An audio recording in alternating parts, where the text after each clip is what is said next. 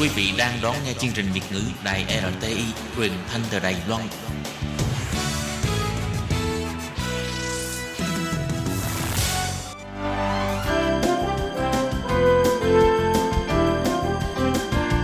Xin mời quý vị và các bạn đến với chuyên mục Nhìn ra thế giới.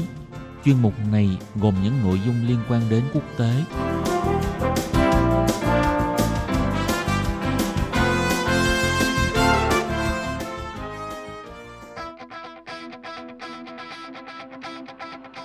Tường Vi xin chào quý vị và các bạn. Chào mừng các bạn trở lại với chuyên mục Nhìn ra thế giới để nắm bắt được những thông tin và sự kiện chính trị quan trọng đang xảy ra khắp năm châu. Các bạn thân mến, nội dung của chuyên mục ngày hôm nay bao gồm những thông tin như sau. Mở đầu là bài phân tích tham vọng hạt nhân của các nước đang đe dọa tới sự an toàn của thế giới và con người. Vì sao Thổ Nhĩ Kỳ vẫn đơn độc ở Syria mặc dù là bạn với Mỹ và thân với nước Nga? Sau đây xin mời quý vị cùng theo dõi nội dung chi tiết.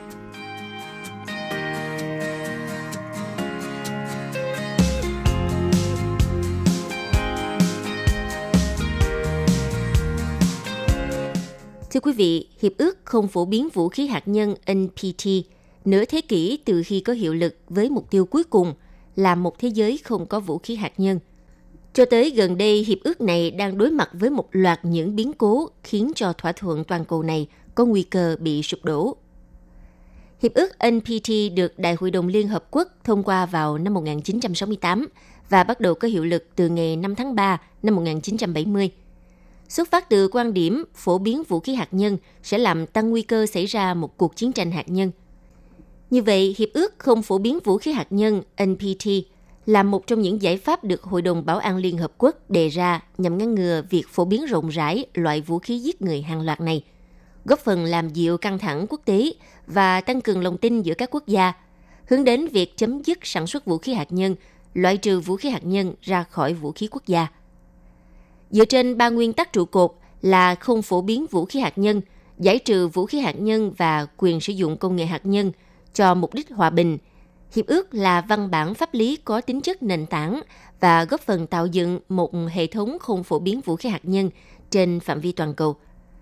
thì trong năm thập niên qua, một loạt thỏa thuận song phương và đa phương có liên quan đến hạt nhân đã được ký kết trong nỗ lực củng cố NPT. Có thể kể đến những văn bản như là Hiệp ước các lực lượng hạt nhân tầm trung INF được Mỹ và Liên Xô ký kết vào ngày 8 tháng 12 năm 1987, hay là Hiệp ước cắt giảm vũ khí tấn công chiến lược mới START mới giữa Nga, Mỹ ký kết vào năm 2010. Tiếp theo là kế hoạch hành động chung toàn diện được ký kết vào năm 2015 với Iran. Rồi gần đây nhất là tuyên bố Singapore mà Tổng thống Mỹ Donald Trump và nhà lãnh đạo Triều Tiên Kim Jong-un ký kết trong cuộc gặp thượng đỉnh Mỹ và Triều Tiên lần đầu tiên vào tháng 6 năm 2018. Có thể nói rằng các thỏa thuận trên đã giúp giảm nguy cơ phổ biến vũ khí hạt nhân một cách rõ rệt. Theo Viện Nghiên cứu Hòa bình Quốc tế Stockholm cho biết, tổng số đồ đạn hạt nhân trên thế giới trong năm 2018 đã giảm. Vào thời điểm đầu năm 2019, thì Mỹ, Nga, Anh, Pháp, Trung Quốc, Ấn Độ, Pakistan, Israel và Triều Tiên có tổng cộng khoảng 13.865 vũ khí hạt nhân, ít hơn 600 vũ khí so với cùng kỳ của năm 2018. Điều này đồng nghĩa với việc thế giới chúng ta đang chứng kiến sự giảm dần về số lượng vũ khí hạt nhân. Theo Viện Nghiên cứu Hòa bình Quốc tế Stockholm cho biết, nguyên nhân khiến lượng vũ khí hạt nhân giảm dần trong những năm gần đây chủ yếu là do hai nước Mỹ và Nga là hai nước có tổng lượng vũ khí hạt nhân chiếm tới 90% của thế giới. Họ đã thực hiện các cam kết trong START mới, cũng như à, loại bỏ các đồ đạn cũ từ thời chiến tranh lạnh. Trong khi đó, theo thỏa thuận kế hoạch hành động chung toàn diện JCPOA, cùng với tuyên bố Singapore đã để lùi nguy cơ hạt nhân tại Iran và Triều Tiên. Tuy nhiên, sau nửa thế kỷ tồn tại thì Hiệp ước đầy tham vọng NPT, Hiệp ước chống phổ biến vũ khí hạt nhân, đang phải đối mặt với một loạt biến cố và tương lai bị đe dọa khi à, tất cả các thỏa thuận trên đều đã hoặc đang đứng trước nguy cơ đổ vỡ. Chẳng hạn như Hiệp ước cắt giảm vũ khí tấn công chiến lược mới, START mới, giữa Nga và Mỹ sẽ hết hạn vào năm 2021 và Mỹ đe dọa sẽ không gia hạn văn kiện này – Trước đó thì phía Washington cũng đã rút khỏi hiệp ước các lực lượng hạt nhân tầm trung INF vào ngày 2 tháng 8 năm 2019 và cùng ngày Moscow cũng thông báo chính thức chấm dứt hiệp ước này. Thưa các bạn, trong bối cảnh tình hình thế giới diễn biến phức tạp như hiện nay, cũng như sự đổ vỡ của hiệp ước INF đã tạo ra một điểm nóng bất ổn mới và hậu quả khó kiểm soát. Bóng ma của cuộc chạy đua vũ trang trong lĩnh vực hạt nhân có thể nói đang rõ nét khi à, những cơ chế kiểm soát vũ khí hạt nhân rất hiệu quả này không còn tồn tại. Trong khi đó, năm 2018, Tổng thống Mỹ Donald Trump đã tuyên bố Mỹ rút khỏi thỏa thuận JCPOA, khiến thỏa thuận đang đứng trên bờ vực sụp đổ bất chấp nỗ lực rất lớn của các nước còn lại. Quyết định của ông Donald Trump dẫn đến việc Iran vào hồi tháng 4 năm 2019 cảnh báo sẽ rút khỏi NPT, đồng nghĩa với nguy cơ phổ biến vũ khí hạt nhân ngày càng gia tăng. Việc thực thi tuyên bố giữa Mỹ và Triều Tiên tại Singapore cũng gần như không đạt được tiến triển khi lập trường của các bên còn quá khác biệt. Đồng thời, Washington và Bình Nhưỡng luôn nghi kỵ lẫn nhau. Đó là chưa kể tới tình hình phát triển vũ khí hạt nhân tại cả Ấn Độ và Pakistan. Đây là hai cường quốc hạt nhân mới sau khi NPT ra đời, cũng như nguy cơ xung đột thông thường leo thang thành một cuộc chiến tranh hạt nhân – Ngoài ra, đáng chú ý là xu hướng đang ngày càng phổ biến về vai trò gia tăng của vũ khí hạt nhân khi việc thay đổi các học thuyết chiến lược, đặc biệt là ở Mỹ, đã tạo cho vũ khí hạt nhân thêm vai trò lớn hơn trong cả chiến lược quân sự lẫn đối ngoại an ninh quốc gia. Phát biểu tại một hội nghị về giải trừ quân bị ở Geneva, Thụy Sĩ vừa qua,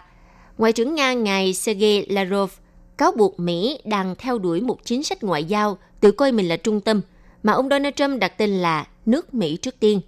Điều này làm mất giá trị của các thỏa thuận kiểm soát vũ khí toàn cầu, đồng thời cũng cảnh báo thế giới đang phải chứng kiến sự trở lại của các xu hướng nguy hiểm.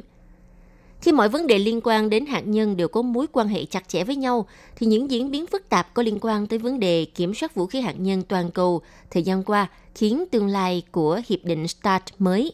Hiệp ước cấm thử vũ khí hạt nhân toàn diện, CTBN hay là Hiệp ước NPT đều sẽ trở nên bấp bênh. Theo như thông lệ thì các nước tham gia vào Hiệp ước chống phổ biến vũ khí hạt nhân NPT tổ chức hội nghị tổng kết 5 năm một lần và cuộc họp năm nay dự kiến diễn ra vào cuối tháng 4 sắp tới. Đây sẽ là thời điểm quan trọng để các nước xem xét nghiêm túc việc tuân thủ và củng cố hơn nữa sức mạnh của Hiệp ước NPT. Khi à, những rạn nứt và bất đồng giữa các quốc gia có và không sở hữu vũ khí hạt nhân ngày một nới rộng, thì có thể nói việc tôn trọng và bảo đảm cân bằng giữa ba thành tố của NPT gồm không phổ biến vũ khí hạt nhân, giải trừ quân bị và sử dụng năng lượng nguyên tử vì mục đích hòa bình chính là cơ sở để mà tháo gỡ những rủi ro cũng như nguy cơ có liên quan.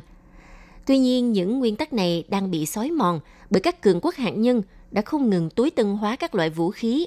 Đồng thời, các nước mới sản xuất năng lượng hạt nhân cũng đã liên tục mở rộng hoạt động tới ngưỡng vũ khí và coi đây là một công cụ thể hiện sức mạnh. Trong khi các nước không sản xuất vũ khí hạt nhân cũng đang cân nhắc việc tham gia cuộc chạy đua này.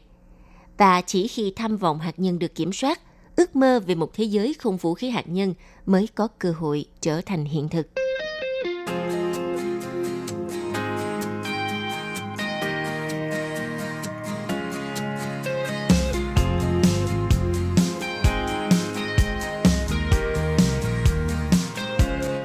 Tiếp theo xin mời quý vị cùng lắng nghe bài phân tích vì sao đất nước Thổ Nhĩ Kỳ vẫn đang phải đơn độc ở Syria, trong khi Thổ Nhĩ Kỳ là bạn với Mỹ và rất thân với nước Nga.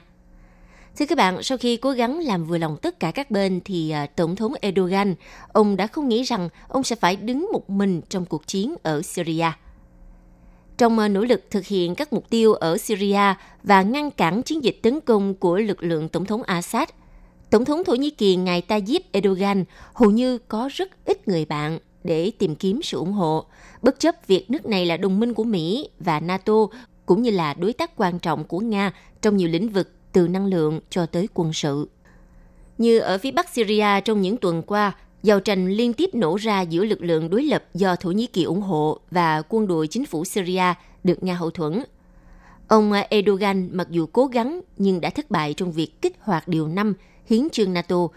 với hy vọng sẽ đưa các đồng minh châu Âu và Mỹ đứng cùng một chiến tuyến với mình. Trong khi đó, sau khi nhiều binh lính Thổ Nhĩ Kỳ thương vong trong các cuộc xung đột với quân đội Syria, thì ông Erdogan đã mở cửa biên giới với Hy Lạp. tuyên bố nước này sẽ không giữ những người di cư và người tị nạn muốn đến châu Âu nữa. Một số nhà lãnh đạo châu Âu đã cáo buộc ông Erdogan sử dụng người tị nạn để tống tiền phương Tây nhằm mà buộc các nước này ủng hộ Thổ Nhĩ Kỳ. Theo ông Erdogan nhận định, nếu các nước châu Âu muốn giải quyết vấn đề này, họ phải ủng hộ các giải pháp chính trị và nhân đạo mà Thổ Nhĩ Kỳ đang nỗ lực đạt được ở Syria. Tuy nhiên, một cuộc khủng hoảng nhân đạo đang nhen nhóm ở biên giới phía Tây Thổ Nhĩ Kỳ khi mà lực lượng biên giới Hy Lạp đẩy hàng nghìn người di cư quay trở lại Thổ Nhĩ Kỳ và ngăn cản họ vào châu Âu vào hồi tuần trước. Như từ cuối tuần trước, gần 136.000 người di cư đã đến Hy Lạp. Bộ trưởng Bộ Nội vụ Thổ Nhĩ Kỳ cho biết, Bộ trưởng Bộ Nội vụ Thổ Nhĩ Kỳ cho biết, trong khi Hy Lạp thông báo nước này đã ngăn cản 27.832 người nỗ lực vượt biên và bắt giữ 220 người đã vượt biên thành công.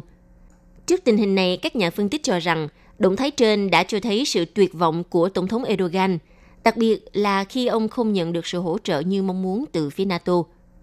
Mỹ trước đó cũng đã từ chối yểm trợ trên không cho Thổ Nhĩ Kỳ trong cuộc chiến ở Syria, nhưng sau đó đã đề nghị hỗ trợ Ankara về đạn dược và cứu trợ nhân đạo.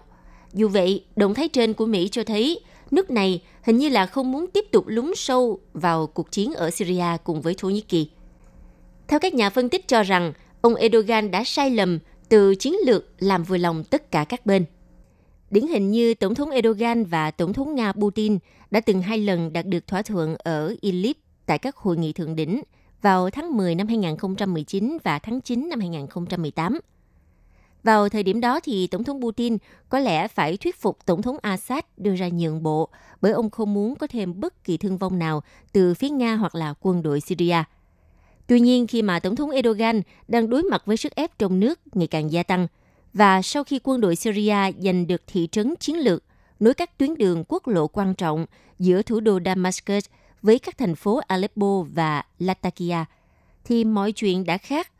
theo một nhà chiến lược tại Quỹ nghiên cứu chính sách kinh tế tại Ankara, ngài Nihat Ali Ozkan nhận định, Nga dường như không sẵn sàng nhượng bộ Thổ Nhĩ Kỳ. Thay vào đó thì Moscow lại muốn quân đội Thổ Nhĩ Kỳ phải rút về phía biên giới. Tổng thống Putin, ông đã từ chối đề nghị gặp mặt của Tổng thống Erdogan. Đầu tiên là tại Istanbul và sau đó là với các nhà lãnh đạo Pháp và Đức. Tổng thống Erdogan sau đó đã đích thân tới Moscow để gặp riêng nhà lãnh đạo Nga – theo ông Tom Lungo, một nhà phân tích chính trị độc lập, nhận định với hãng thông tấn Sputnik rằng Tôi nghĩ ông ấy phải rất khéo léo trong cách ứng xử với cả Mỹ và Nga, nhất là khi chơi với cả hai bên mà vào những thời điểm chiến lược, hai bên đó lại đối đầu với nhau. Ông ấy phải thay đổi liên tục. Một tuần thì à, ông ấy phải thủ thỉ yêu cầu Putin ngăn cản chiến dịch của chính phủ Syria. Đến tuần sau thì ông ấy lại yêu cầu Mỹ triển khai hệ thống tên lửa Patriot tới biên giới phía nam nước này. Theo nhà phân tích này, thì khi Tổng thống Erdogan thành công trong việc thiết lập khu vực phi quân sự vào tháng 9 năm 2018, sau khi tấn công Elip hồi đầu năm đó, thì nhà lãnh đạo Thổ Nhĩ Kỳ tin rằng ông có thể thiết lập một biên giới phía nam mới của Thổ Nhĩ Kỳ bằng cách này. Bên cạnh chiến trường Syria rối ren thì Tổng thống Erdogan còn phải đang đối mặt với nhiều vấn đề trong nước, từ tài chính cho tới vấn đề thất nghiệp gia tăng và đến lạm phát. Quý vị và các bạn thân mến, vừa rồi là chuyên mục Nhìn ra thế giới do tường vi biên tập và thực hiện. Xin cảm ơn sự chú ý đón nghe của các bạn. Hẹn gặp lại trong chuyên mục tuần sau cũng vào giờ này. Bye bye!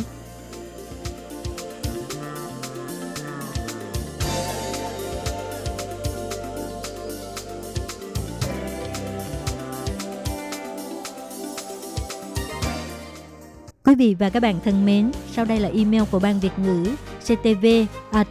rti org.tvk Hộp thư truyền thống của Ban Việt ngữ Việt Nam Miss PO Box 123 gạch ngang 199 Taipei 11199 Còn thính giả ở Việt Nam xin gửi đến hộp thư số 104 Hà Nội, Việt Nam.